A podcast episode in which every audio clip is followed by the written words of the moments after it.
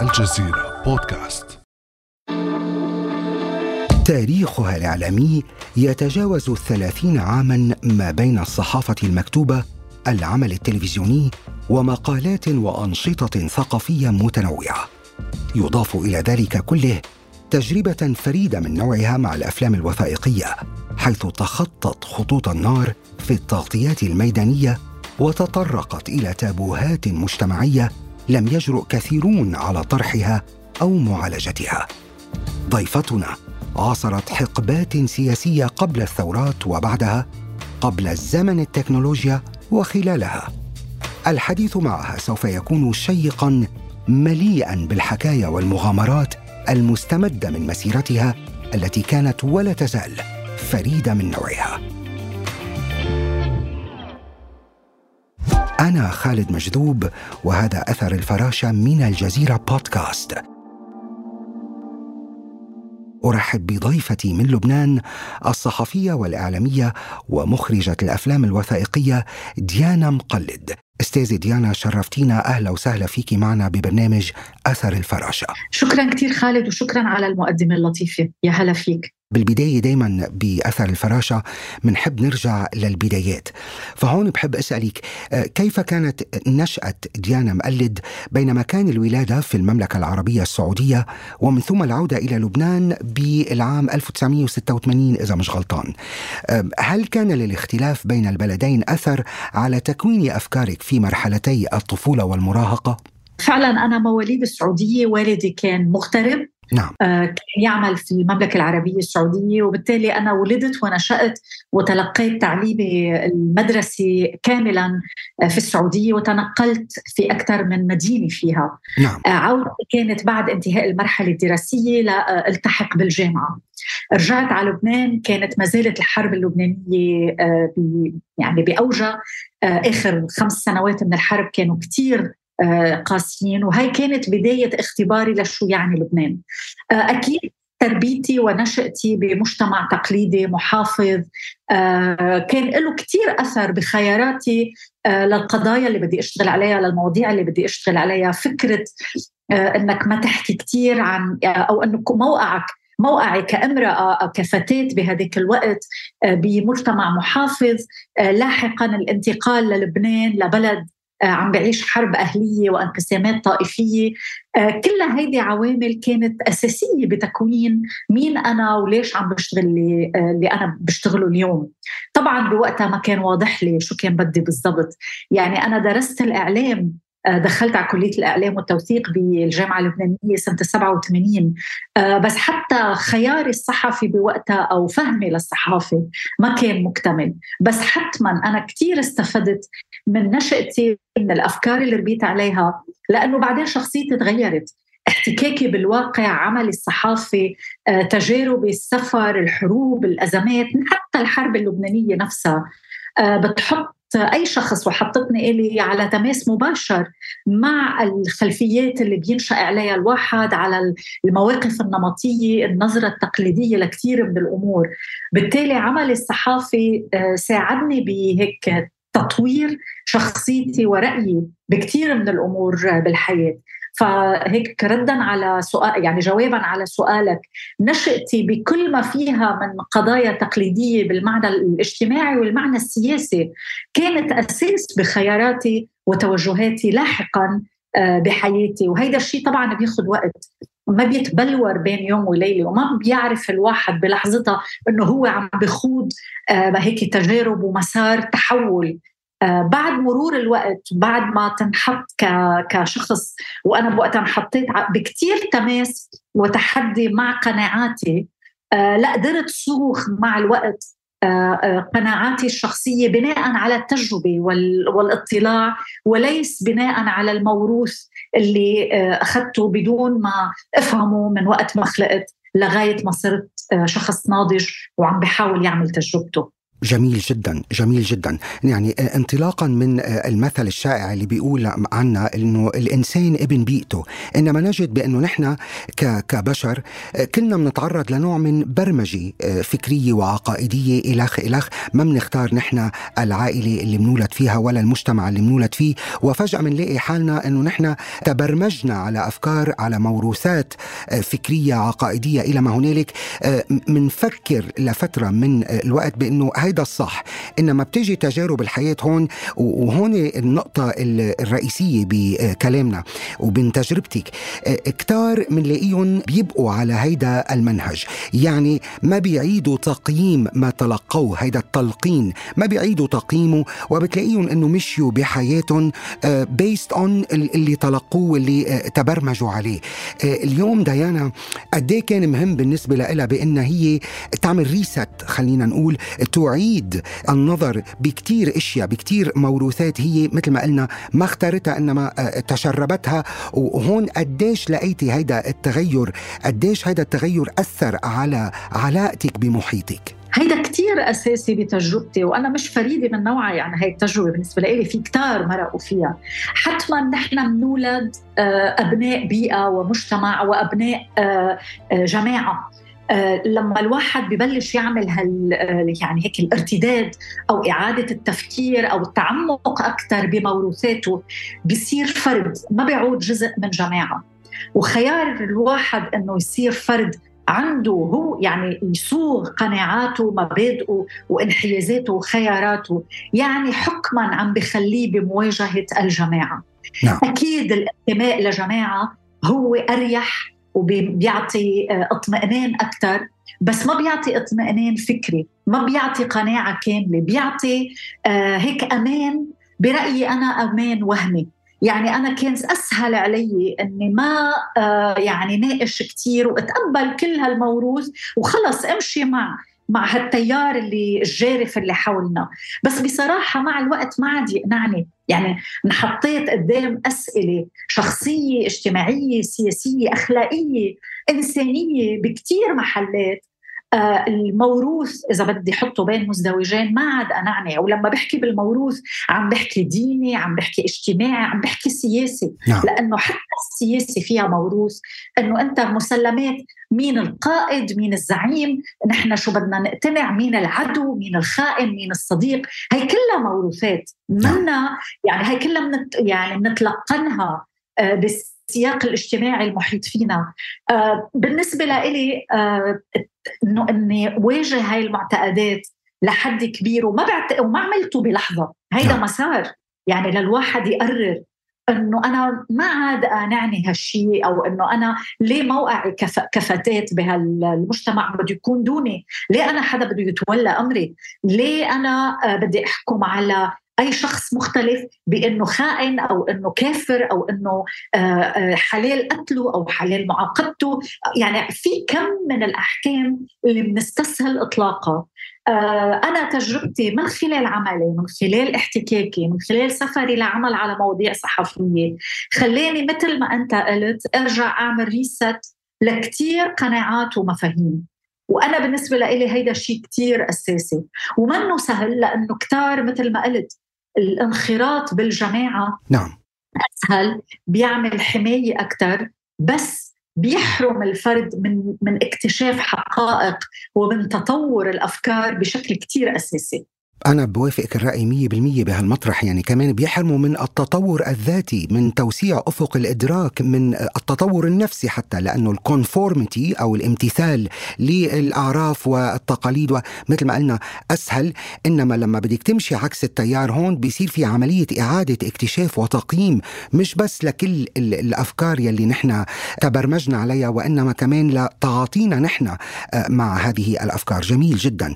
لكن ما في شك بأنه فترة الطفولة والمراهقة هذه كلها لعبت دور بتحديد خياراتك ومعتقداتك الفكرية وخطك المهني الذي جاء فيما بعد بس اختيارك لكلية الإعلام في الجامعة اللبنانية هل هذا جاء من إصرار للعمل في المجال الصحفي أم ماذا؟ ليه اخترتي هذا المجال؟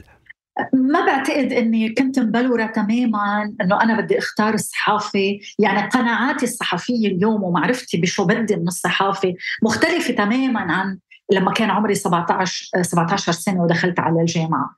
كنت بوقتها إيه حابة أكون صحفية لأني كنت احب الأدب والكتابة والقراءة وكانت الصحافة بالثمانينات بعدها بالبعد الكلاسيكي اللي هي إنك تكتب مقال أو إنك تجيب خبر آه، ما كان الثورة الرقمية اللي نحن عايشينها اليوم. فبالتالي كان اختياري للصحافة بدائي بين مزدوجين. ما كان هيك يعني آه، راكم التجربة اللي نعم. أنا عليها اليوم. بس حتما ما كان فيني آه، يعني اليوم ما بتخيل حالي كنت دخلت مجال تاني. وحتى للأمانة أنا أول ما رجعت على لبنان درست كم شهر بكلية العلوم آه، بالجامعة اللبنانية.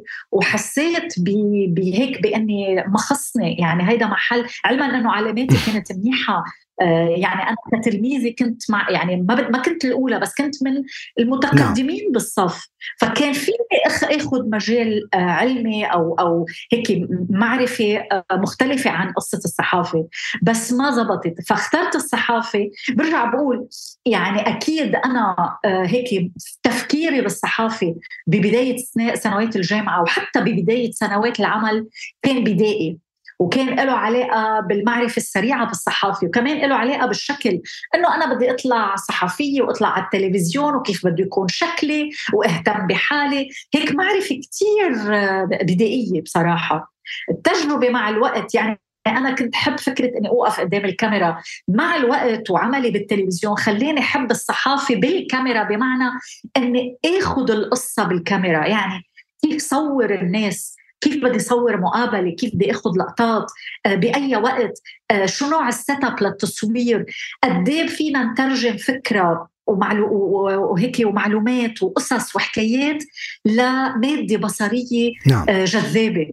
فهيك انتقل آه، يعني رغبتي بالعمل الصحافي من بدائيتها لشيء آه، شغف من نوع آخر مع الوقت. هيدا هو بيت القصيد يعني الشغف لأنه الشغف بيبقى موجود على level instinctive غرائزي. فيمكن نحن مثل ما قلتي معرفتنا بالبداية بتكون بدائية إنما الشغف هو وغريزه النجاح هي اللي بعدين بتحدد المسار.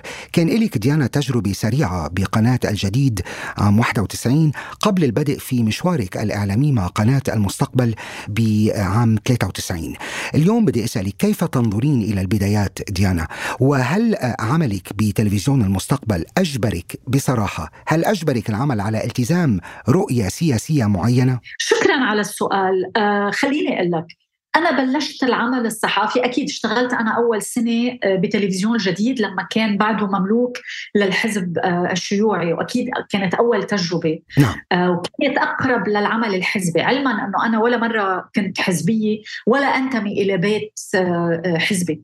فكانت تجربة العمل بالجديد مفيدة لإلي لجهة العمل الميداني واكتشاف شو يعني الشغل على الأرض إلى آخره بوقتها كان في قناة جديدة اللي هي قناة المستقبل آه وكانت واعدة وكان واضح أن فيها إمكانات ونحن عم نحكي ببداية التسعينات بالمرحلة اللي انطلقت فيها القنوات الفضائية نعم. ما كان إذا بدك واضح بالنسبة لي الخيارات السياسية قد ما هي اليوم. وبالتالي ما فكرت كثير أنه أنا أنا بالنسبة لي أنا عم بشتغل صحافي عم بنقل من محطة لتانية.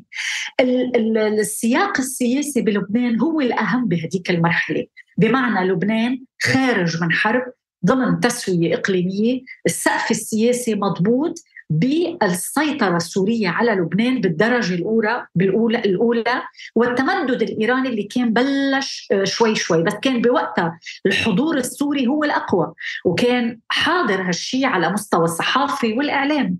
وما بعرف آه، اللي عايش معي هذيك المرحلة بيتذكر أنه بأوائل التسعينات مرق فترة منعت فيها قنوات الإعلام بالقنوات التلفزيونية اللبنانية من بث الأخبار لعد... لأكثر من شهر لأكثر من شهرين ثلاثة نعم. منعنا من العمل على الأخبار وطلب منا أنه نشتغل بكل المحطات اللبنانية وكانت هيدي وحدة من ال ال هيك الضغوط السياسية على الإعلام هيدا الشيء مستحيل يصير اليوم بعصر بالعصر الرقمي وعصر السوشيال ميديا.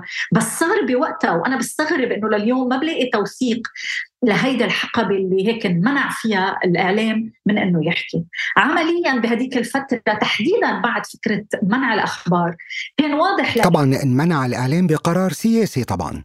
طبعا طبعا كانت الحكومة بقرار سياسي وقتها منعت. آه، الأخبار. بتعرف الوقت الوقت البلد طالع من حرب وكان آه، في انقسام وكان في محاولة ضبط سورية هائلة للبلد. نعم. فبوقتها توضح لي تماما قديش الصفوف السياسية آه، واطية. فكان هيك تبلور عندي شيء مش مدروس 100% إنه أنا بدي أجرب أشتغل على المجالات اللي بتقل فيها الرقابة أو اللي ما علي ضغط سياسي مباشر. يعني بلشت أشتغل على قضايا اجتماعية. اشتغلت كثير بوقتها على قضايا آه، آه، أطفال الشوارع آه، عاملات المنازل عنف ضد النساء. كنت بلشت الوقت هدول محطات مضيئة ومشرقة جدا بمسيرتك. أنا رح أتطرق لهم وأوقف لعندهم طبعا ورح نوصل لهم بس لا يمكننا بس أنا عم جرب أقول خالد إنه جزء من محاولة الابتعاد عن السياسة بوقتها. إنه أنا بعرف إذا بدي أشتغل سياسي يعني بدي يكون في عندي سقوف. نعم. آه أنا حتما كنت أشتغل بقناة سياسية. آه بجزء أساسي بتوافق وبجزء أساسي ثاني لا ما بتوافق. فكان في نوع من التسوية إنه أنا القصص اللي مقتنعه فيها 100% بجرب أنا أشتغلها وأقنع إدارة التحرير فيها. الأشياء اللي ما بلاقي نفسي فيها بحاول أتحاشاها قدر الإمكان. مع الوقت صار عندي قدرة أكثر لأني أخلق الحيز الخاص فيي طبعا مرقت بكثير مشاكل مرقت بقيود رقابية أنا عندي آه، عدد من أبرز وأهم الأشياء اللي اشتغلتها منعت من من البث. آه، موضوع القيود السياسية بفترة الحقبة السورية كان موجود. آه، إذا بدك تكمل يعني بعد بعد 2005 بعد اغتيال الرئيس الحريري ودخول البلد بمرحلة ثانية كانت مرحلة حرية أكبر لأنه كان العامل الأساسي لضبط الإعلام قبل 2005 هو الوجود السوري بلبنان. الإعلام كان مسيطر عليه. آه، كان مضبوط بشكل كتير كبير رغم كل التفلتات. هون يعني بكلامك بستشف قديش أحيانا الصحفي آه، الضغوطات اللي بتبقى عليه بتبقى هائلة. خصوصا مثل ما قلتي بيضطر يوصل لمرحلة عم يعمل مانوفرينج نوع من المناورة لأنه بمكان ما بيعيش هذا الصراع الداخلي بين طبعا قناعاته الشخصية وتوجهه يلي هو بحب إنه يحكي عنه وبين الخط العريض أو المظلة اللي هي بتحدد آه، مسار سياسي معين له آه، علاقة بالمؤسسة اللي بيعمل فيها. اليوم لا يمكننا الحديث عن قناة المستقبل دون التطرق للأزمات التي تعرضت لها وأهم طبعا واولها كان وأشد اغتيال الرئيس الشهيد رفيق الحريري. هنا يبدو أن عمال الإنقاذ يحاولون البحث عن جثث ربما أو أنهم يفتحون الطريق إلى داخل هذا البناء الذي تعرض للانفجار بحب أعرف هون باقتضاب لو سمحتي ديانا كيف كان وقع ذلك عليك شخصيا وعلى قناة المستقبل وعلى لبنان بشكل عام؟ أكيد كانت آه، صدمة هائلة وكانت فاجعة. وأنا كثير بتذكر يعني أنا كنت بالتلفزيون بوقتها وكنت حامل بشهر التاسع يعني وهيك اني أشوف زملائي. اولا ما كنا عم يعني طولنا لصدقنا إنه آه إنه إنه فعلا تم اغتياله نعم. للرئيس الحريري. وبوقتها آه كان زملائي بين فجيعة وصدمة. كانت صدمة هائلة وما حدا بلبنان يعني هيك ما عاش إذا بدك الذهول حتى اللي كانوا معارضين السياسات الاقتصادية آه، للحريري. وأنا بوقتها لا أدعي إني كان واضح لي تماما هيدا الشيء. كان عندي تحفظات على كثير أمور آه، بس بذات الوقت كنت موافقة على آه، كثير قضايا. كنت مبسوطة إنه البلد عم بيتعمر إنه في أشياء في حركة ما. أسئلتي السياسية بوقتها كانت بدائية إلى حد ما. فأكيد عشت هاي الفجيعة. وبعد منها لما كرت سلسلة الاغتيالات آه، هيك وانقسام البلد وتموضعه بين 8 و14 حتما أنا بالبدايات كان عندي انحياز أكيد ل 14 اذار وسريعا ما انكفأت لأنه سقط هيدا الخيار آه، ضمن لغة طائفية للأسف آه، أبعدتني بشكل أساسي عنه. لكن ما في شك أنا بالنسبة لي يعني برأيي الخطر الأكبر كان على لبنان بهذيك الفترة ولا اليوم هو آه، متمثل بالنفوذ الإيراني اللي بجسده حزب الله. ففيني ناقش بكثير خيارات ومواقف سياسية وهيك يعني مشاكل عاشها لبنان وبقدر أحكي فيها وحكيت فيها مؤخرا. بس بهديك الفترة ولليوم برأيي ما يمثله النفوذ الإيراني بلبنان هو الأخطر مقارنة بباقي المشاكل اللي عاشها البلد. نعم. طب اليوم يعني بتجرد. إذا اليوم بدنا نرجع بالذاكرة لأنه ديانا اليوم أكيد توجهاتها وقناعاتها السياسية والصحفية تبلورت أكثر وتوسعت آفاقها أكثر. اليوم بتقييم سريع من ديانا. كيف تقيمين مرحلة لبنان في ظل حكم الرئيس الحريري عندما كان الرئيس الحريري متوليا الحكومة؟ اليوم بتجرد. إذا بدي أطلب منك إنك تكوني اوبجكتيف موضوعية وتقولي لي هل هي فعلا كانت مرحلة ذهبية مثل ما كنا شايفينها أم آنذاك كان في كتير كتير مشاكل إنما ما كان يسلط الضوء عليها بشكل صحيح وسليم؟ صعب تقيم هالتجربة من دون ما تشوف شو صار بسنة 2019 الانهيار الكبير اللي عاشه لبنان بال 2019 آه، حتما تتحمل مسؤوليته القوى الحالية ولكن له جذوره بتركيبة لبنان ما بعد الحرب اللبنانية. آه، إذا بدي أوصف ما في أوصفها بالحقبة الذهبية كانت كاموفلاج كان تموين نحن اليوم انهرنا لأنه ضلينا نموه المشاكل. آه الحريري كان عنده نظرية إنه هو بيقدر يسابق الزمن ويعمل بلد آه عن نموذج الخليجي مع الإبقاء على آه مشاكله. يعني شو شو التركيبة اللي نشأ عليها لبنان بعد الحرب اللبنانية؟ اتفاق الطائف؟ مش بس اتفاق الطائف في ثلاث عوامل. نعم. عامل إنه حزب الله مسلح ما يسمى مقاومة. العامل الثاني آه، آه، آه، المصارف. العامل الثالث إنه لبنان بلد سياحة. يعني بدك أنت البندقية تتعايش مع المصرف تتعايش مع الفندق السياحي والحفلات. وهاي تركيبة جنونية ما بتزبط. وانفجرت فينا بال 2019 ما بيقدر بلد يكون مستقر ومزدهر وعايش أحلى تجلياته وفي سلاح موجود. ما بيقدر بلد ينطلق اقتصاديا وما في محاسبة وشفافية ومحاسبة. ركب البلد على آه، قاعدة فساد. بالنسبة للحريري ليقدر يعمل إعمار كان بده يرشي الطبقة السياسية لحتى يقبلوا يوافقوا على مشاريعه. وهيدا جزء من ملف الفساد اللي كان موجود بالبلد. المصارف جزء أساسي من ملف الفساد بالبلد. أنا بالنسبة لي بعدني عند رأيي حزب الله يعني يعني خاسرة رخوة أساسية بلبنان بعد الحرب. هي التركيبة بين المصرفيين والسلاح تحت ما يسمى مقاومة. تركيبة أودت بلبنان للهلاك لأنه عملت تعايش بين بندقية تزعم الدفاع عن البلد وبين مصارف قيل لنا بوقتها أنه هيدي هي بس لبنان ما بيقوم إلا عن طريق المصارف وأنه لبنان بلد اقتصاد حر هو بلد نهب حر. نهبنا من 30 سنة لهلأ. حتما هاي الأمور تفاقمت أنه الرئيس الحريري اغتيل بعد 2005 والقوى التي تزعم أنها كانت مناهضة أو عم بتواجه هذا المشروع أغرقت لبنان أكثر وأكثر ولم تقدم على أي مشروع إنقاذي. بالعكس غرقتنا بالوحل أكثر. أنا اليوم هيدا تقي... يعني هيك برجع بشوف هاي التجربة.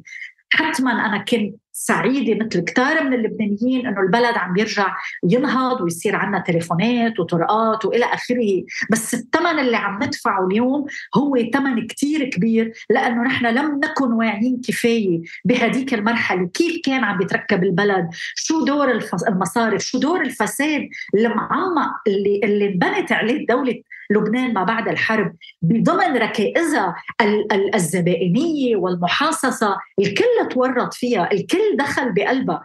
الحريري كانت وجهة نظره إنه أنا لا أرضي لا أقدر أعمل البلد ينشط ببعض المناطق اقتصاديا. أنا بدي برطل هيدي الجامعات بالنسبة ل حزب الله وآخرين إنه أوكي أنت عمر واشتغل بالعمار والمشاريع هاي اترك لنا السلاح اترك لنا القرار السياسي آه، اللي خارج الحدود. هيدا التعايش ما بيزبط وفقع فينا كلنا أنا من ضمن الاف اللبنانيين اللي خسروا مدخراتهم بالبنوك ليش؟ يعني هيدا السؤال. أنا بالنسبة لي 2019 محطة فاصلة لإعادة النظر بكل شيء صار فينا. نعم. بال 30 سنة الماضية وعلى أي نموذج لبنان ركب بعد الحرب. وما نعم. ننسى نموذج أساسي. لبنان بعد الحرب قام على معادلة أساسية هي اللا محاسبة. امراء الحرب بالإضافة للتركيبه الجديدة هن تولوا قيادة البلد طبعاً. وهن اللي وصلونا لانفجار المرفأ ولا انهيار طبعا طبعا جميل جدا. بس هون بدك تسمحي لي بدي أعمل مداخلة يكون فيها the devil's advocate مثل ما بيقولوا محامي الشيطان. وأقول إنه طيب وجهة نظر آه، ديانا وجهة نظر سليمة وموضوعية والانسانه عم تحكي بطريقة براغماتيه إنما هناك من يقول بإنه كيف هالحكي؟ طب ما المقاومة لها تبرير وسلاح المقاومة مبرر لأنه نحن كنا مجتاحين من قبل دولة آه، عدوة هي دولة إسرائيل وكان جنوبنا. طبعا مسيطر عليه تماما كان مجتاح من قبل الإسرائيليين والمقاومة تمكنت من تحرير لبنان من العدو الإسرائيلي وإنه طالما هذا العدو الإسرائيلي موجود له أطماع في المنطقة لن تقوم قائمة للبنان. اذا سلاح حزب الله سلاح مبرر لحماية لبنان. كيف تردين على هذا الكلام؟ لحسن الحظ أنا من الصحفيين والمواطنين اللي عاشوا حقبه التسعينات وال- والهجمات والاعتداءات الإسرائيلية اللي صارت بال 93 وبال 96 وقت الانسحاب الإسرائيلي بسنة فأنا عشت كل هيدي المرحلة نعم. وبالتالي آه، هيدا التبرير أنا ولا مرة آه، كنت مقتنعة فيه ببساطة لأنه آه، آه، اليوم إذا بدنا نبلش مثلا من اتفاق اللي صار كرمال النفط وعمليا التطبيع اللي صار بين حزب الله دولة لبنان التي يقودها حزب الله مع إسرائيل على آه، بخصوص اتفاق الغاز كان ممكن تنعمل ببداية آه، بعد انتهاء الحرب الأهلية مش ضروري اتفاق سلام كانت الهدنه موجودة لحتى يقدر لبنان آه، ينهض ويتفادى كل هالضحايا اللي سقطوا. كل العمليات اللي صارت بهديك المرحلة كان لها هدف سياسي. وللأسف الشباب اللي ماتوا أنا ما بقلل من تضحياتهم اللي مات بعمليات بالجنوب مقتنع ورايح ضمن قناعة ولكن كان هيدي كانت هي القناعه بتتوظف سياسيا. كلنا بنتذكر اللي عاش هذيك الحقبة المفاوضات السورية الإسرائيلية اللي كانت عمليات الجنوب بتصير على وقعة. لما يكون في مفاوضات بيتحول عمليات الجنوب لأداة مساومة. وكان لبنان وكانت سوريا عم بتفاوض إسرائيل بهذيك المرحلة. لبنان كان ممنوع يشارك بالمفاوضات لأنه النظام السوري كان هو المتحدث بالاسم بهذيك الفترة. وقت إسرائيل أعلنت وقت باراك أعلن بال2000 وهيدي. مش أول مرة أكثر من مرة بتعلن إسرائيل عن خبث عن شو ما بدنا أنا ما عم بقول إنه النوايا كانت صادقة نعم. بس ما كان في رغبة من لبنان أو النفوذ الإيراني السوري بلبنان من آه، بانسحاب إسرائيلي من لبنان حتى ما يخسروا ورقة مساومة أساسية بال2000 كل الوقت كان عم ينقال هيدي هيدي لعبة لا مش رح ينسحبوا. ممنوع الجيش اللبناني يطلع. منع الجيش اللبناني على مدى أكثر من عشر سنين إنه يطلع على جنوب لبنان.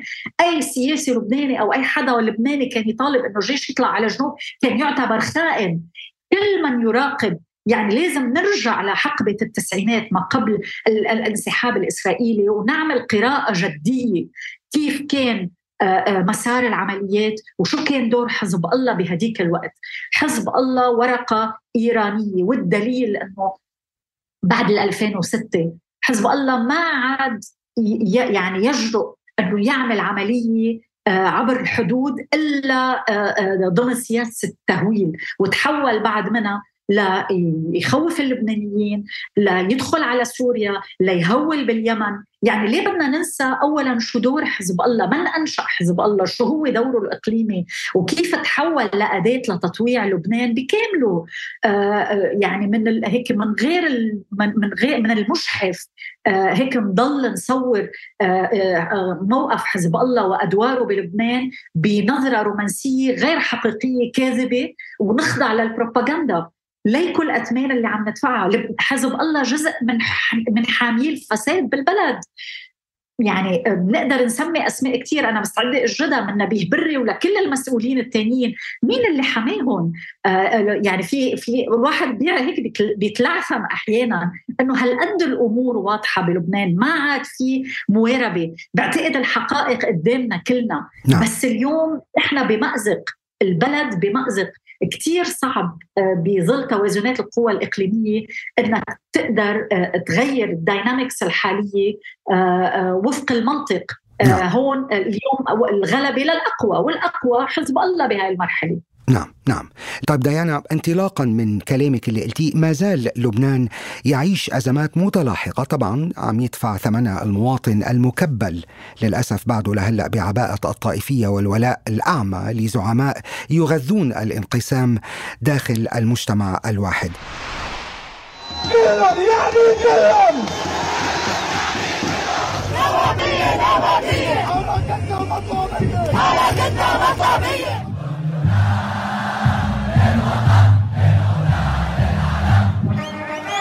اسمعوا هالنصيحة مني عم تضيعوا وقتكم. وهذا توقيت خاطئ والعهد ما فيكم تسقطوه. 17 تشرين. كانت بارقة أمل بس للأسف لم تجني ثمارها. شو موقفك منها وليش برأيك ما أجنت ثمارها؟ طبعا أنا يعني تحمست ونزلت ومعنيه وبرأيي 17 تشرين كانت لحظة أساسية بترجمة الغضب تجاه الطبقة السياسية وبرأيي شعار كلهم يعني كلهم ما زال آه، يعني واقعي وحقيقي ويعبر حتى عن اللحظة نعم. رغم كل الانعكاسات اللي مرقت نعم. ولكن لا نقلل من قوة الطبقة السياسية ومن قوة النفوذ الطائفي ومن تغلغل هيدا النظام بالداخل اللبناني. وطبعا 17 تشرين ما قدرت تبلور مثل مثل كل التحركات الاحتجاجية اللي صارت بالمنطقة العربية.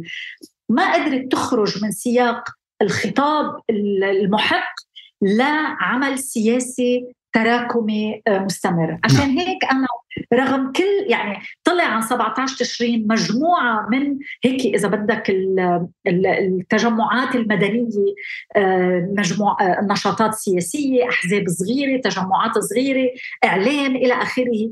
برأيي كله على بعضه في الواحد يقول إنه ما ترجم حراك قوي بس برأيي عم بيساهم بشيء أساسي هو تراكم الوعي السياسي. نحن بكل هالسنين ما خلق عنا خطاب سياسي بديل لخطاب الطبقة السياسية الحاكمة بلبنان وهالشيء عم نشوفه أكثر بمجلس النواب. بحاجة نحن ليتحول لتتحول آه، لحظة 17 تشرين لنهج سياسي يقنع طبقات جديد آه، طبقات آه، ناشئة جديدة نعم. منه عن عبث لما بنشوف بانتخابات طلابية بكثير من الجامعات إنه عم بينجح توجهات علمانية أو توجهات أحزاب مستقلة أو أفراد مستقلين في سأم وفي ضيق بكل هالخطاب اللي موجود. البدائل المقابلة له بعد ما اكتملت. وهذا الشيء عم بينشغل عليه يعني عم بينشغل من الطبقة السياسية لعرقلته لما بنحكي عن انتخابات اليوم يستخدم ضدنا إنه ما رجعوا انتخبوهم بالانتخابات. ما فينا نحاكم الانتخابات هيك بس إنه نشوف الأرقام.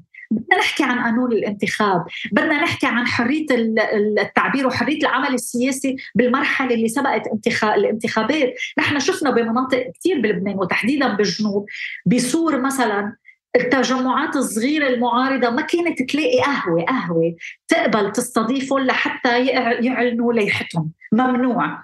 شفنا كيف وحدة من آه، آه، تجمعات إعلان اللوائح المعارضة انهجم عليهم وانزت عليهم. احجار وقواص إلى آخره. حرية العمل السياسي أساسية للانتخابات.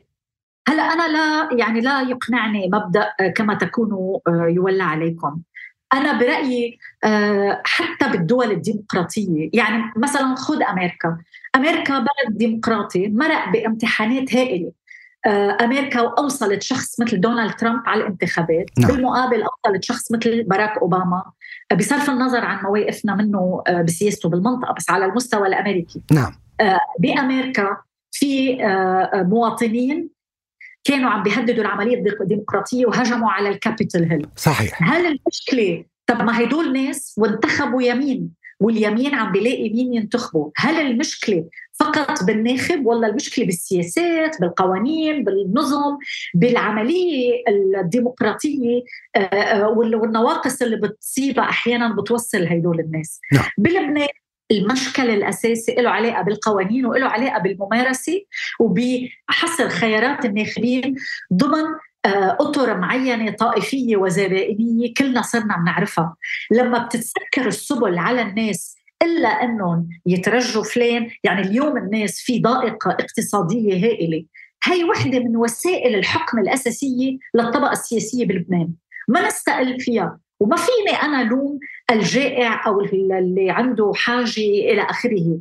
أنا مقتنعة إنه لبنان ما عنده أفق إلا الخيار المدني. والدليل إنه لما كانت تظاهرات 17 تشرين عم تطرح خيارات مدنية جذبت اهتمام هائل في حاجة لهيدا الخطاب لأنه ناس يعني العدالة الفعلية ما رح تأمنها الطائفه وهالشي واضح بالتوظيف بالمراكز العامة بلبنان الإجحاف النابع من انقسام مذهبي وطائفي كثير أساسي. نعم. كلنا عم الاستهداف اللي عم بصيبنا بسبب آه، قوانين طائفية سواء على مستوى المرأة سواء على مستوى السياسي على مستوى الوظائف على مستوى الحقوق بأي محل على مستوى العمال على مستوى اللاجئين. هيدي كلها مجالات بتثبت قديش نظمنا الطائفية هي تمييزية وغير عادلة. وكمان نحن إذا بدنا ننظر لشعوبنا لما بتحبط للأسف مش عم بتهاجر على دول مثلنا عم بتهاجر على دول غربية. ما بدي أعمل دعايه في كتير إشياء واحد ممكن ينتقدها بس الأنظمة الديمقراطية على قدر ما بتنتج مشاكل بس تنتج حلول وبتعطي خيارات معقولة نوعا ما. وبالتالي هالشيء لا يمكن يتم من دون علمنة ومن دون ديمقراطية فعلية. وإلا رح نرجع نوقع بانهيار آخر وبانفجار مرفأ آخر. نحن بلد صار للأسف يضرب فيه المثل بالفساد. وما الذي يحمي الفساد؟ الشعارات الطائفية. البلد انفجرت انفجرت عاصمته. تعرقل التحقيق بدعوى الطوائف. يعني البلد اللي ببد الطائفة أرواح أبنائه على مصالحهم هيدا بلد لا يمكن يودي إلا إلى خراب آخر وانفجار آخر وانهيار آخر. نعم. نعم. يعني بكلامك ذكرتيني بمقولة بتقول أنه لا توجد تعريفة ضارة مثل تلك التي يحرس بها التعصب الطائفي سلعته. طيب هون يعني عم نحكي على انفجار بيروت وما فيني ما أوقف عند هذه المحطة لأنها كانت يعني محطة يمكن ما شاهدها لبنان بتاريخه الحديث ونحن مرقنا ب 19 سنة حرب أهلية. هذه الكارثة كانت كارثة آه، إنسانية كارثة على مستوى العالم. مضى أكثر من عامين على انفجار المرفأ وما زلنا طبعا نبحث عن الجاني حتى أصبح التحقيق ومساره هو الجريمة الأكبر في حق ضحايا الانفجار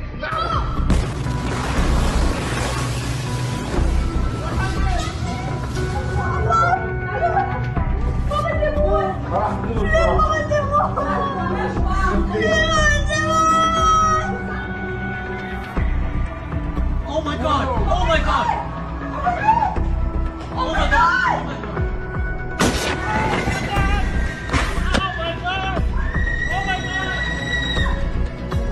ليك ليك ليك الدخلك بعد ليك ليك الله اكبر اشهد ان لا اله الا الله هذه شيء لازم هون بالعودة إلى ذلك اليوم الفاجعة. أين كانت ديانا؟ آه، وكيف كانت تجربتك مع انفجار بيروت؟ لازم نسمع. بوقتها كان آه، إذا بتتذكر وباء كوفيد وكان في حظر تجول. نعم. لحسن الحظ ولسوء الحظ.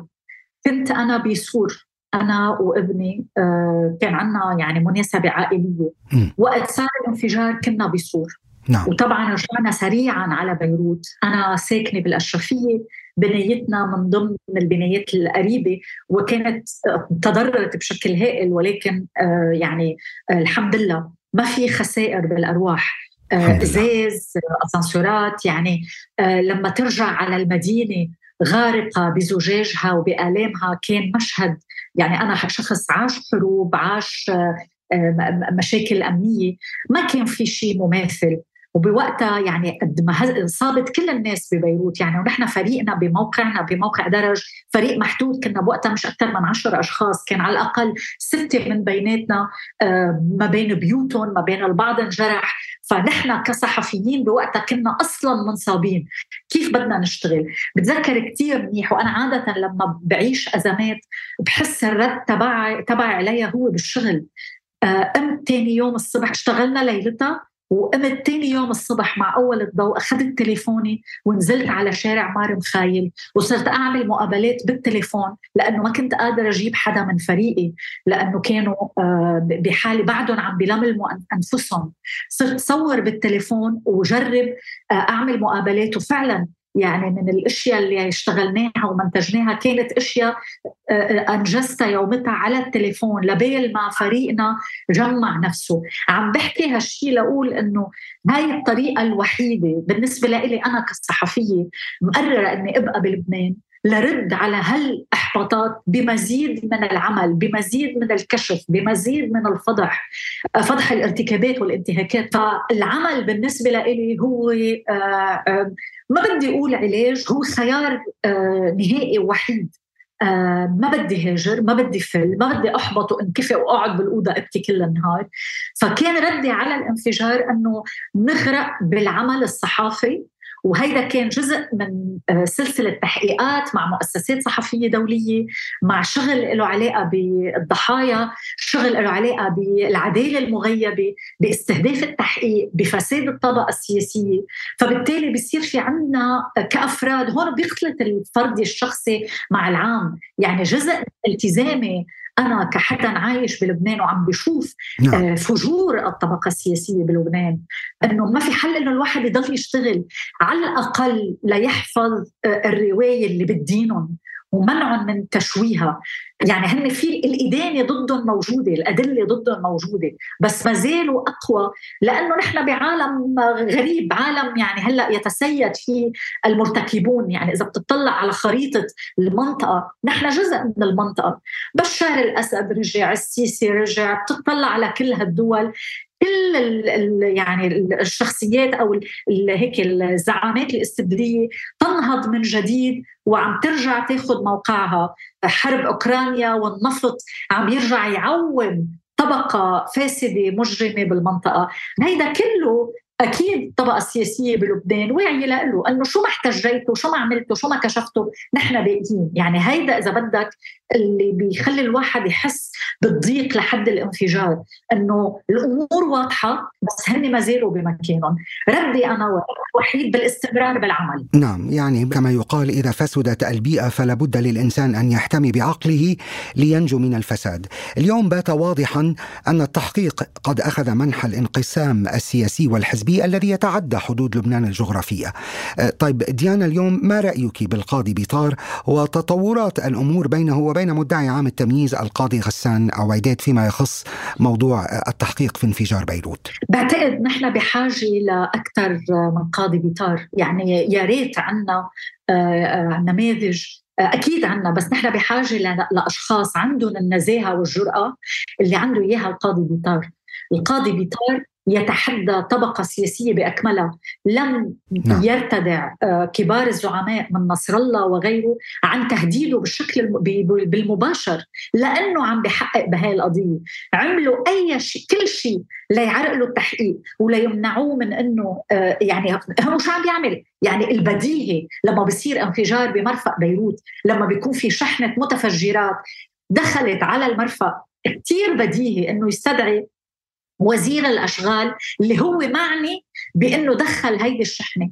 فبتصير العملية شيطنه للقاضي وتبرئة للوزير بحجة الطائفه وأنه هيدا هجوم على الطائفه وأنه ما فيكم تحكوا رئيس الحكومة لأنه سني يعني تحولت كل قصة تحقيق انفجار مرفأ بيروت لشيطنة للقاضي وتبريء للمرتكبين. وهون شيء مذهل بالحقيقة. فأنا بصراحة برأيي نحن شغلنا الصحافي لازم يكون داعم للقاضي بيطار مش لشخصه بس لجرأته ولنزاهته ولأنه بيمثل شيء أساسي له علاقة بالمحاسبة المفقودة بالبلد من وقت الحرب اللبنانية.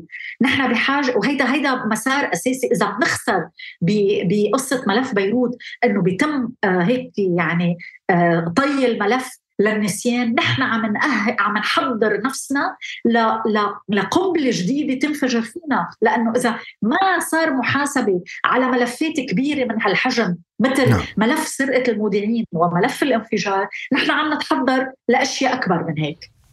نعم نعم. هو انعدام السلطة يحدث الفساد وانعدامها بدرجة مطلقة يحدث الفساد المطلق كما نشاهد ونرى بأم العين كل يوم بلبنان.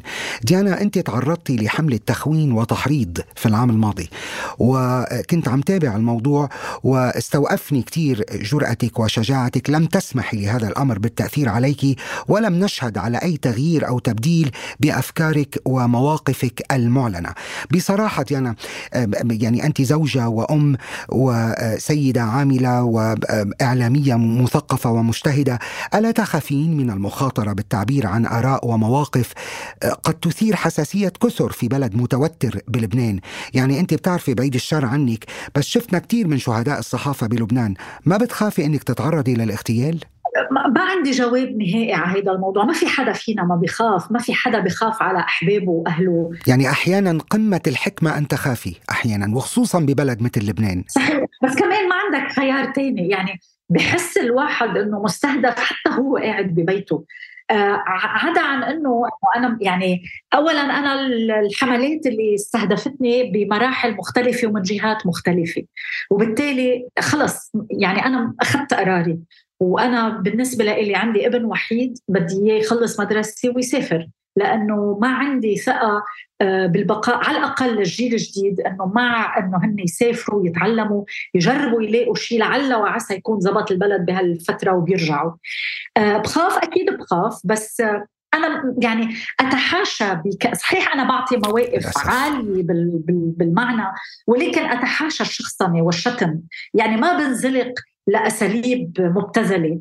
آه، الموقف برأيي بضل أساسي وضروري ولازم نضل نناقش فيه ولا أزعم إني أنا وحيدة. بعتقد نحن كتار بلبنان وبالمنطقة اللي آه، بنتشارك آراء نقدية للاوضاع المحيطة فينا. وما بعتقد إني يعني حتى لو أزعجت البعض بس إنه مين أنا ليغتالوني إنه okay يعني آه، ما عم بقلل من من شأني بس بذات الوقت لا أنا بموقع سياسي ولا عندي سلطة ولا بمحل آه، آه، بيكون لسبب استهداف مباشر. مش معناته إنه مش معناته إنه ما بنتبه بس انه الصمت مش خيار بصراحة منه خيار بالنسبة لي الصمت. نعم نعم. واضح. يعني بيقولوا إذا كان صاحب البيت جبانا واللص جريئا فالبيت ضائع لا محالة. برأيك الشعب اللبناني صار شعب جبان ما عم يقدر أنه يساهم بتغيير واقعه اللي هو عايشه في ظل وجود أمراء الحرب في سدة الحكم بلبنان؟ لا أنا ما لا ما بقول هيك بقول إحباط. يعني آه، في هيك إحساس عميق باللا جدوى وبالضياع. يعني لما الدولار والليرة بتنهار بهالشكل لما الأسعار بتغلى نعم. لما كل هالوقاحة بنشوفها بالطبقة السياسية. والناس يعني خلينا ننظر شو صار من 2019 الناس تظاهرت آه، كسرت بنوك آه، هتفت تقوست انضربت انحبست. ما ننسى شو صار. ما ننسى إنه في ناس تقوست بعيونها إنه في ناس انحبست إنه في ناس آه وما ننسى حجم الاخت... كم اغتيال صار من وقت انفجار المرفأ لهلا. يعني بننسى أوقات انه إنه اللبنانيين شو مرق عليهم. بننسى إنه صار في وباء. بننسى إنه الناس تم الهائها بإنها تأمن بنزين وتأمن مازوت إلى آخره. فاللبناني مستنزف بحاجاته اليومية اللي بتخليه ضايع ومسربل. وأنا برأيي هاي استراتيجية الطبقة السياسية هي تطويق اللبناني واللبنانية بكم هائل من الأزمات اللي بتخلي آه، هيك يعني آه، تلخبط إمكانية العمل على مسار سياسي آه، يقدر يطيح بهي الطبقة السياسية.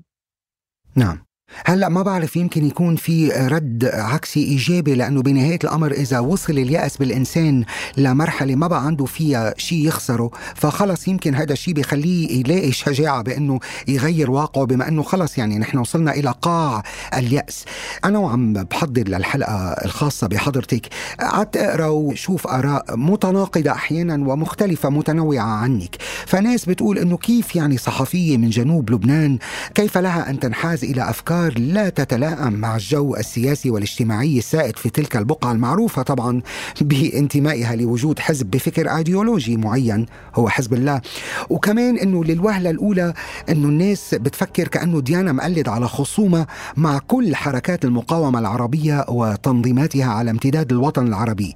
يعني حزب الله ومقاومته الإسلامية وحركة حماس في غزة وربما أيضا المقاومة الفلسطينية بشكل عام. ديانا كيف بترد على هذا الكلام؟ أنا منحازة للقضايا المحقة بدون جدال إن كان القضية الفلسطينية إن كان الحق اللبناني لكن أكيد أنا لا أجد بالحركات المسلحة والميليشيات اللي ذكرتها خيار بالنسبة لي يعني لا حزب الله ولا حركة حماس لا, لا أجد بمساراتهم السياسية وبأدوارهم بمجتمعاتهم الداخلية ما يشجع أبدا على الاقتناع بأنه هن حركات مقاومة فعلية. يعني حركة حماس أول ما سيطرت بغزة لليوم تمارس كم هائل من التضييق عندها ملفات فساد تضيق على بيئتها على نسائها على الناقدين داخلها. تمارس إعدامات. آه، يعني ترتكب العديد من من هيك الأمور اللي مستحيل الواحد إنه يدعمها فيها. أكيد إسرائيل بلد محتل وبلد آه، آه، يمارس سياسة استيطان وكما وكما يطلق عليها منذ أكثر من سنة ابارتهايد تمييز عنصري. دولة أبارتهايد أبارتهايد تمييز عنصري واضح جدا وبطش وقمع وقتل ولا إنسانية و و و.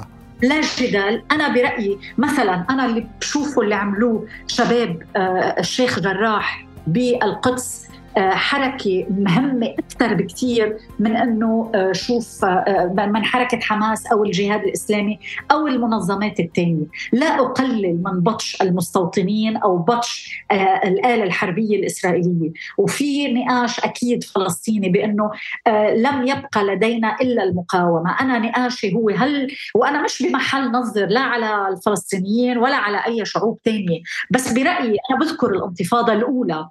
كانت أكثر نعم. نجاعة للقضية الفلسطينية مما حل بالفلسطينيين من بعدها وبصراحة أنا برأيي اليمين الإسرائيلي الصاعد المسيطر اليوم بإسرائيل يستفيد من اليمين الإسلامي أو الجماعات الإسلامية المتشددة. يغذون بعضهم البعض وبالتالي نحن هيك يعني في حلقة مفرغة. القضايا المحقة إن كان القضية الفلسطينية أو الحق اللبناني أو حق الشعب السوري أو حقوق الشعوب العربية اللي, اللي, اللي, اللي أهلكتها أنظمة الفساد والاستبداد ما لا لا يتم هيك يعني ما فينا نستسهل ونختزلها بأنه أنا بس بدي أحمل السلاح وأسكت عن بقايا عن بقية القضايا.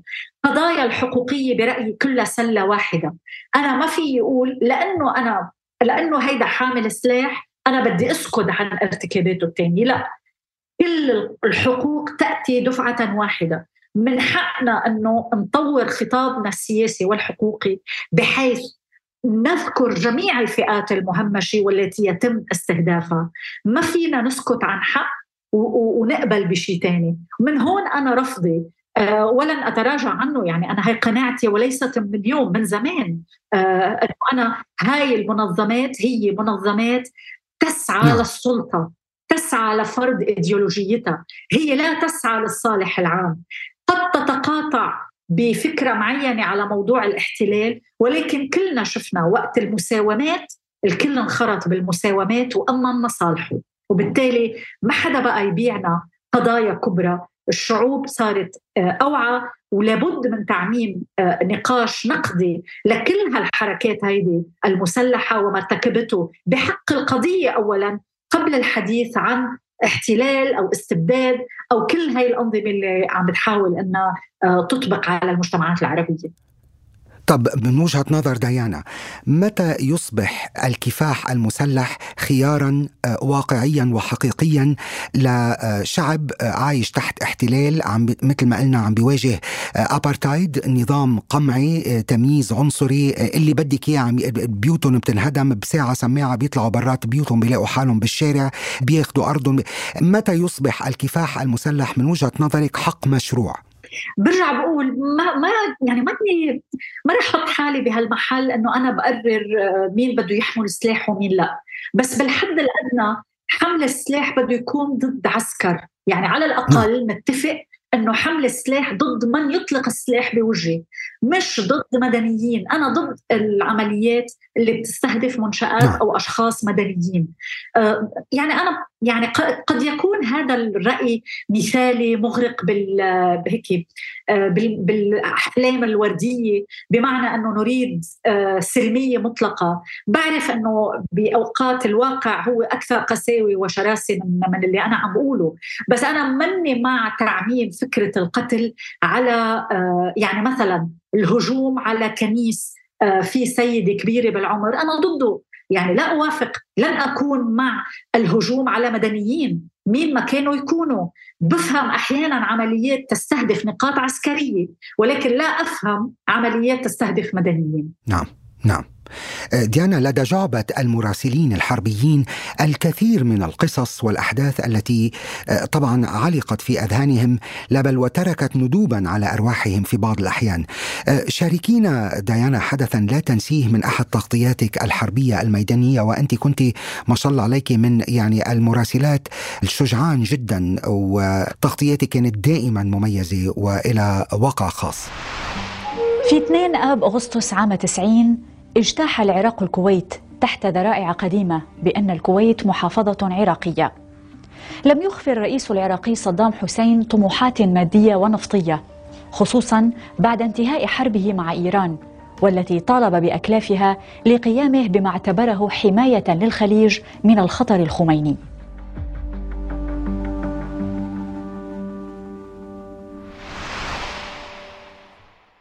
شكرا. آه، بالحقيقة معظم التغطيات الجانب الإنساني فيها هو الأهم.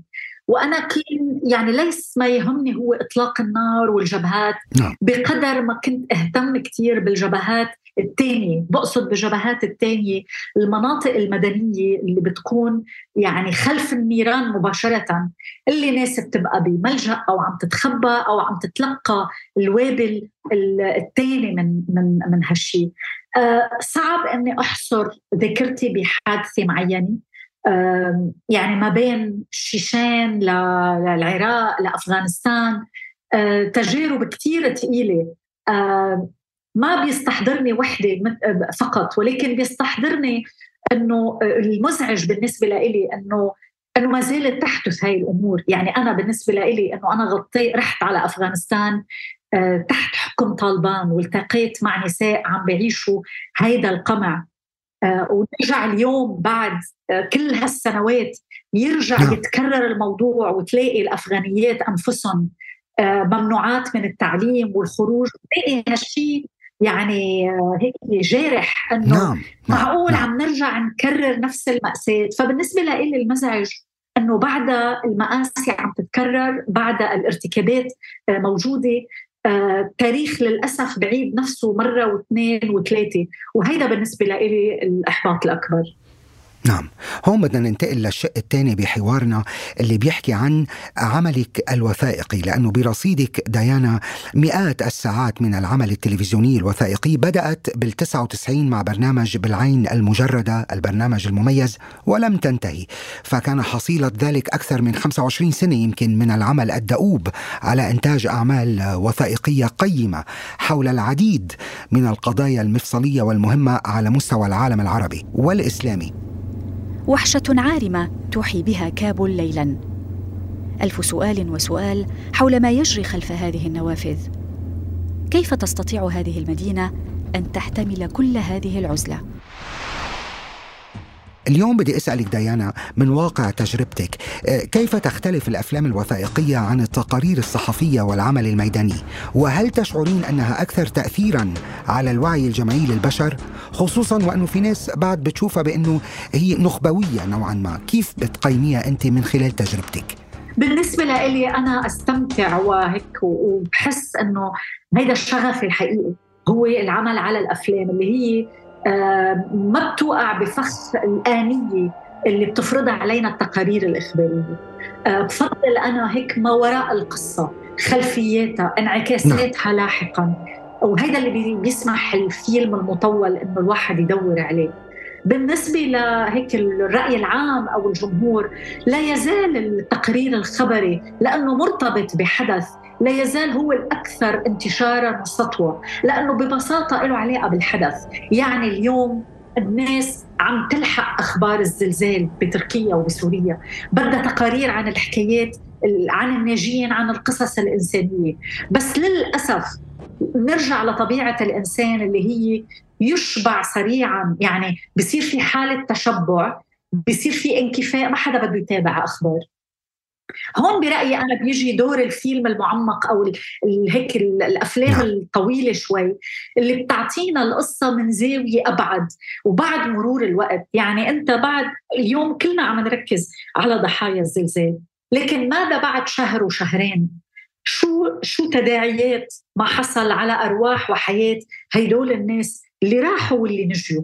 هون بيجي أدوار من هيدا النوع من الأفلام. اولا إنه نفهم شو شو صار. وثانيا ندرس أثر الزمن وكيف وتغيراته على حياة هدول الناس. أنا لما اشتغلت على زلزال تركيا اللي صار بسنة 99 كان مرق أشهر. فكرة آه، آه، يعني هيك فكرة عدم الأمان اللي كان بعض الناس عم يحكي فيها كيف غير الزلزال بحياتهم؟ كان بالنسبة كثير أساسي آه، لإلي إني أسمعه وإني أحاول صوره. فبرجع بقول بالنسبة لإلي أكثر متعة وهيك يعني يمكن الموضوع شخصي أني بهتم بيعني لي أكثر الشغل على الوثائقي. ما زلت مع الرأي العام أو القناعة العامة اللي بتقول الناس تهتم أكثر بالحدث السريع والقصير والإخباري وليس أكثر آه، بالوثائقيات الطويلة. ما بدي أقول نخبويه ولكن آه، نحن بعصر يعني آه، أهلكت فيه الناس كمية الصور والأخبار والتقارير وبالتالي من الطبيعي إنه الناس بدها تشوف شيء سريع وتكمل. نعم. يعني حتى ال social media آه، غيرت من طريقة استهلاكنا للأخبار. طيب من زمان في صلب اهتمام آه، ديانا مقلد قضايا المرأة وقانون الأحوال الشخصية. بتذكر خرج للنور ضدي فيلم اللي نفذتيه مع جمعية كفى ليجسد المعاناة الصارخة لانتهاك حقوق المرأة. بصفتك فيمينست ومن الداعمين للحقوق النسوية. هون بحب أسألك أين هي تلك الحقوق في لبنان وحتى في العالم العربي؟ شو اللي صار مع نساء طالبان اليوم لما منعوا من ممارسة التعليم؟ برأيك ديانا هل ما زال تمكين المرأة يشكل مصدر قلق وخوف في المجتمعات الأبوية الذكورية؟ بالتأكيد نحن عم نشوف آه، هيك محاولة انقضاض على آه، بعض المكتسبات النسوية اللي تم تحقيقها بالفترة الماضية مش عن عبث جرائم قتل النساء اللي عم بتفور من وقت لآخر. كلنا نتذكر جرائم قتل الصبايا آه، بمصر نيرة وغيرهم قدام باب الجامعة. هيدا جزء من هيك شعور كثير من الذكور بأنه عم بيتزلزل تحت منهم مفهوم شو هي السلطة الأبوية وأنه هن ولاة الأمر وأنه النساء بمرتبة دنيا.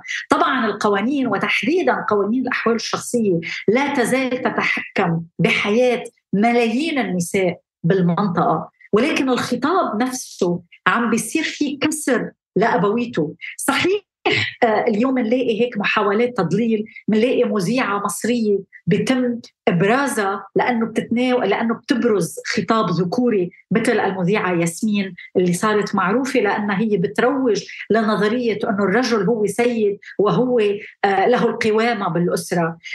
ولكن هذا جزء جزء من الارتداد على الخطاب النسوي نعم. حتما أنا آه، برأيي قوانين الأحوال الشخصية هي نقطة ارتكاز لا مفر من الغوص فيها يعني أنا من وقت ما بلشت أشتغل على قضايا النساء تزويج القاصرات العنف ضد المرأة كان دائما في مقاربة تحاول تهرب من ال big elephant in the room اللي هو قوانين الأحوال الشخصية وتحاول تبرم وتختار منافذ صغيرة للحال، يعني تعالوا نرفع سن الزواج ل 18 لحتى ما يكون في زواج قاصرات، زواج القاصرات بصلب قوانين الأحوال الشخصية، العنف ضد النساء، تعالوا نعمل قانون لضبط أو الحد من العنف ضد النساء، العنف ضد النساء مكرس بقوانين الأحوال الشخصية بقوامة الرجل على المرأة وبصلاحيته لتأديب نسائه إن كان زوجي أو أخت أو ابنة، وبالتالي هاي القوانين بصلب منظومة نعم. الأسرة بالمنطقة العربية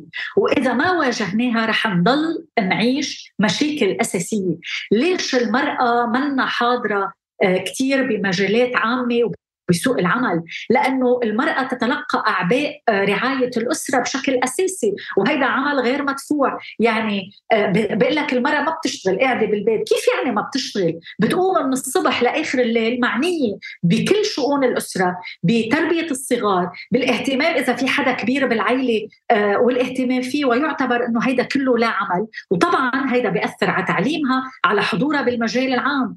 أنا أنا هيك بيصيبني رعب لما بشوف رجال دين الزعامات بيشجعوا على زواج الصغيرات. شو يعني تزويج فتاة قاصر؟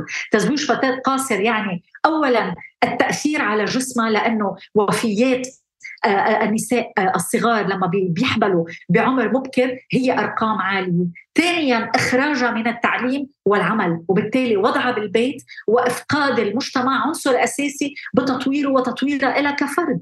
هاي قوانين الأحوال الشخصية هي بصلب منظومة التمييز ضد النساء وإذا ما قدرنا يعني نهز هيدا الخلل الكبير رح نضل نواجه مسيرة عنف وإقصاء أساسية. طبعا في كتار بيقولوا عن حق أنه حتى المجتمعات الغربية فيها معدلات عنف ضد النساء وهذا حقيقي. ولكن ولكن في قوانين ومؤسسات صحيح. بتساعدنا نواجه هذا العنف. نحن بمجتمعاتنا ما عندنا هالإمكانية. قوانين الأحوال الشخصية اللي بتثبت ولاية الرجل. على آه، مرته وبنته وأخته إلى آخره اللي بتسمح آه، بأنه الميراث ما يكون عادل اللي بتسمح بالضرب اللي بتعطي الرجل آه، صلاحية الزواج والطلاق وبتمنعها عن المرأة. كل هيدي النظم يعني النساء إذا كانوا ما بيملكوا قرارهم بأسرتهم الصغيرة. كيف بدهم يكونوا موجودين بالمجتمع أو بالحيز العام وبالقرار السياسي؟ يعني نحن بتلاقي أنظمة بتحاول هيك تعمل شوية نفاق. إنه نحن بدنا نعين نساء بالمجال العام. بعينه بيكون بالحكومة 30 رجال بعينه امرأة وزيرة. ليش النساء ما عم توصل بكثافة على مراكز صنع القرار؟ لأنه ببساطة لما بتكون النساء مسلوبة القرار بأسرتها من الصعب إنها تقدر تواجه المجال العام. لما صارت انتخابات 2018 بلبنان انعمل دراسة مع المرشحات النساء. كم الضغوطات اللي تعرضوا عليها تحديدا من محيطهم الشخصي وعم بحكي عن المرشحات اللي نزلوا بالمناطق. تواجهوا بكثير عرائيل من محيطهم الأسري وهيدا عم نحكي بلبنان اللي هو نسبيا آه، اجتماعيا منفتح ومتعدد أكثر من كثير دول بالمنطقة. ومع ذلك في كثير عراقيل بتواجه النساء. المشاركة السياسية للمرأة بالمنطقة العربية هي بالحدود الدنيا نعم. مشاركة مشاركة المرأة بالعموم بمراكز صنع القرار بحضورها بالمجال العام لا يزال إشكالي بكثير دول عربية شوف بالعراق باليمن بمصر بالخليج بأكثر من دولة العطب الأساسي هو قوانين الأحوال الشخصية ما لم نعم. يعني هم... هيك نواجه هاي القوانين ونخلق منظومة نعم. عادلة للمرأة بصفتها كائن مساوي للرجل رح نضل آه، نعيش بهاي المشكلة. نعم ذكرتيني بمقولة الدكتورة الراحلة نوال السعداوي بتقول بأنه يمكن أن يكون التضامن بين النساء قوة تغيير قوية جدا ويمكن أن يؤثر على التنمية المستقبلية بطرق مواتية ليس فقط للنساء ولكن أيضا للرجال. ما اليوم المرأة والرجل أيضا نفسه هن ضحايا لمجتمع آه، للفكر الذكوري الأبوي اللي هو متحجر بمكان ما. اليوم بنشوف نماذج لنساء بيقولوا بأنه هن يعني أكثر أعداء النساء الأخريات. قديش مهم هون آه، نشر وعي بمكان ما عند بعض النساء؟ يلي هني بيقولوا لك إنه لا نحن بنفضل نضلنا محصورين داخل هذا الإطار وداخل هذا الدور اللي حدده المجتمع الذكوري عن إنه ننادي بما تنادي به بعض النساء آه، الأخريات. هيدي معضلة أساسية لأنه السلطة الأبوية والعقلية الذكورية عم نحكي نحن على نهج آه، في يحملوا رجال وفي يحملوا نساء. في كثير نساء تحديدا المتقدمات بالسن ببعض الأحيان هن حراس السلطة الأبوية وهن بيمارسوا تمييز على بناتهم وعلى نساء العائلة انطلاقا نعم. من هاي العائلة وبالتالي هو النقاش ضد منظومة تفكير وليس ضد نعم. جندر معين أنه رجل أو في أوقات كثير رجال هن نسويين أيضا والعكس صحيح وبالتالي النقاش بهذا الموضوع ومزيد من الوعي وهيك التفاعل حوله كثير أساسي لتوعية الجيل القادم آه، سواء نساء أو فتي أو رجال، يعني أنا بتطلع إنه الوعي ضروري للجنسين وليس جنس واحد فقط، حتما النساء آه، لازم يكون عندهم هيك قدرة على الاستمرار والوعي ولكن آه، هيدا الوعي لازم يكون متوزع بالتساوي لأنه لا يقوم المجتمع بالنساء وحدهم أو بالرجال وحدهم بالتالي أنا برأيي المواجهة تكون ضد العقلية نفسها نعم. وليس التركيز على الجندر نفسه نعم. عرجنا على الموضوع بسرعة إنما فعلا في عندك تغطيات مهمة جدا جدا لأحداث وتحديات مرتبطة بالأقليات إن كان بدول عديدة مثل اليمن والجزائر والعراق أو إظهار بشاعة جرائم الشرف اللي ما زالت متفشية للأسف في المجتمع الأردني. وكمان ركزتي على معاناة المرأة في إيران وما تتعرض له من قمع وظلم. وشفنا مؤخرا الأحداث والاحتجاجات غير المسبوقة التي تجري بعد وفاة همسة أميني. وإلى ما هنالك. قبل ما أختم هذا الحوار الرائع بس بدي أوقف عند تجربة مهمة جدا لإلك صحيفتك الإلكترونية اللي اسمها درج ميديا. آه، تتولين إدارتها مع زوجك حازم الأمين منذ عام 2017 آه، بعض ما بدنا نقول عنهم مغرضين خلينا نقول بعض الآراء إذا بدك آه، اللي هي مش ماشية مع خط ديانا بتقول بأنه هذا المشروع ممول من الخارج وأنه ديانا اعترفت بأنها تلقت بعض الأموال. طيب هذا الكلام كيف بتضوي لنا عليه لو سمحتي؟ وهل يمكن برأيك أن يترجم بشكل خاطئ في بيئة عدائية مثل لبنان آه، حيث التخوين والتشكيك منتشران بشكل عشوائي ومسعور طبعا؟ ما في شك إنه بالسنوات الأخيرة عم نشوف آه، ميل متصاعد لشيطنة مؤسسات المجتمع المدني والإعلام وكثير من آه، هيك محاولات آه، خلق خطاب مختلف عن خطاب السلطة بكافة اذرعها. نحن من اليوم الأول وأنا بشكرك على سؤال التمويل لأنه برأيي واحد من نعم. النقاط الأساسية اللي لازم نحن نتعود نقاشها هو تمويل المؤسسات الإعلامية وأي وأي مؤسسة. الشفافية تقتضي إبراز من أين يأتي المال وكيف يتم نعم. صرفه، نحن لما أطلقنا موقع درج بال 2017 نحن ما عندنا آه، يعني رأس مال وبالتالي كان طبيعي بالنسبة لنا إنه نبحث عن تمويل. والتمويل بالنسبة لنا آه، اخذين يعني هيك قرارات استراتيجية. لا نأخذ أموال من حكومات أو من أحزاب عندها سلطة ممكن تأثر على قرارنا التحريري. وبالتالي كان خيارنا اللجوء إلى مؤسسات دولية عندها سمعة نعم. معروفة وبالتالي أخذ آه، تمويل لا يؤثر على الخط التحريري. وهيدا الشيء بالنسبة لنا نفخر به. يعني نحن نشرنا تقارير وتحقيقات ومواد نقدية تطال كافة اللاعبين الأساسيين بالمنطقة على مستوى الدول، على مستوى الأحزاب، على مستوى التيارات السياسية وحتى الأفكار الاجتماعية. كم التمويل حجمه كل تفاصيله موجود بتقارير محاسبية. حتى المؤسسات وبنقول نحن على موقعنا نحن من أين نتلقى تمويلنا. والمؤسسات اللي بنتلقى التمويل منها بتحط بدفاترها على المواقع الإلكترونية تبعتها سنويا. مين بيتلقى التمويل وقديش أحجامه؟ بالتالي بالنسبة لي الموضوع كتير شفاف وكتير معلن. من حق الناس انها تسألنا مصرياتنا من وين وتحاسبنا إذا نحن كنا عم نستخدم هيدا المال بغير سياقه أو بغير محله. نحن نعلن إنه نحن مؤسسة تريد أن تغطي القضايا الشائكة في المنطقة. لا لا ندعي إنه نحن آه، بعيدين عن السجال. ولكن نحن لا ننشر معلومات كاذبة أو مضللة، نعم ننشر مواقف سياسية ولكن مواقف مستندة لأرقام، لحقائق، لوقائع آه، تغطي القضايا المهمشة وقضايا المهمشين في المنطقة العربية، وبالتالي نحن فخورين إنه أي قرش تلقيناه تلقيناه بشكل كثير واضح ولا يؤثر على خطنا التحريري، نحن نغطي القضايا وفق قناعة مهنية وأخلاقية لها علاقة بالمنطقة.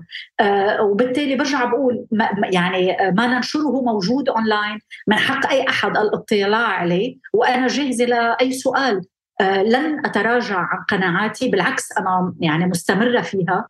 وبرجع بقول بعد ال 2011 بعد الثورات العربية آه، فكرة آه، هيك التسوية اللي كانت ماشية قبل 2011 بحيث أنه نشتغل بمؤسسات كبرى جرب اشتغل على المواد اللي بقدر انتجها بس اتحاشى المواضيع الجدلية بعد 2011 ما عادت تزبط. صار في كثير آه، دم صار في كثير سجون صار في كثير تهجير صار في كثير انتهاكات. برأيي التطبيع مع الأنظمة آه، التي ترعى الإعلام الأساسي بالمنطقة لا ما عاد ممكن. ومن هون إجت فكرة إنه نطلق موقع درج ومن وين نجيب التمويل؟ التمويل يأتي من مؤسسات تملك الحد الأدنى ليس أكثر من المصداقية وعندها track record واضح سواء بمن تمول ما هي القضايا اللي تمولها والمحاسبية التي تمارسها على الأموال التي تصرف. وهي العناصر بالنسبة لنا متوفرة وجاهزين لمين ما بيحب يسأل. نعم. وضحت الصورة. سؤال أخير قبل ما نختم هالحوار الأكثر من شيق وثري مع حضرتك؟ أه، تقولين ديانا أن الفكرة لا تموت. ما هي الفكرة الموجودة عندك والتي ترين أنها ستبقى حية في وجدانك إلى الأبد؟ أه، نستحق الأفضل. يعني الفكرة الوحيدة هيك هلأ اللي بتخطر على بالي أه، نتيجة إحباطاتي إنه نحن بمنطقة تستحق الأفضل مما هو متوافر اليوم. بتمنى إنه نقدر بشغلنا بتجربتنا انت من خلال البودكاست من خلال أي عمل بسيط عم نعمله إنه نأمن لغدنا. يعني أنا ما عندي آه، هيك تفاؤل على المدى القصير بس عندي أمنية على المدى البعيد إنه تتحول بلادنا لدول حاضنة لأبنائها وليست طاردة لهم. آه، معظم منطقتنا هي يعني دول ومجتمعات طاردة لأبنائها الهجرة عم بتزيد الإحباط عم بيزيد. لبنان معدلات الانتحار فيه عالية معدلات الصحة النفسية وتراجعها كمان عالية. فبالتالي نستحق أفضل مما نحن نعيش. بالتالي عسى لعل وعسى. لا شك أن للإعلامية اللبنانية ديانا مقلد عالمها الخاص وفكرها الخاص ومواقفها المعبرة عن رفضها لكل أشكال الظلم والجهل وما ينتج عنهما من اضطهاد للإنسان وقمع للحريات. تجربه لها مميزاتها الخاصة، آراؤها الجريئة، حد ملامسة الخطورة. شكرا للإعلامية ديانا مقلد على حوارها الممتع والمثقف هذا النابع من تجارب عميقة وهادفة في الحياة ساهمت في تشكيل مسيرة إعلامية وسياسية وثقافية ثرية اختلطت فيها السياسة بالاجتماع فنتج عنها أعمال قيمة تركت بصمتها على الإنسانية. استمتعت جدا بالحوار معك. شكرا جزيلا ديانا مقلد لوجودك معنا بهالحلقة من أثر الفراشة. شكرا كثير يا خالد. أنا سعدت كثير بالحديث معك وبقدر قديش أنت كنت هيك محضر ومتابع ويعني وبحييك على كل هالجهد. شكرا كثير. آه، شكرا كثير وإلى مزيد من التوفيق ديانا. لا تنسى تفعيل جرس الاشتراك لتصلك حلقات البرنامج اولا بأول. وإذا أعجبتك الحلقة لا تنسى مشاركتها مع من تحب. أنا خالد مجذوب وهذا أثر الفراشة. كتابة وتحرير خالد مجذوب كوثر أبو سعدة محمود النجار عبيدة غضبان. تصميم الصوت ميشيل بوداغر. فريق التواصل والتفاعل أحمد حسن سامي الجزيري.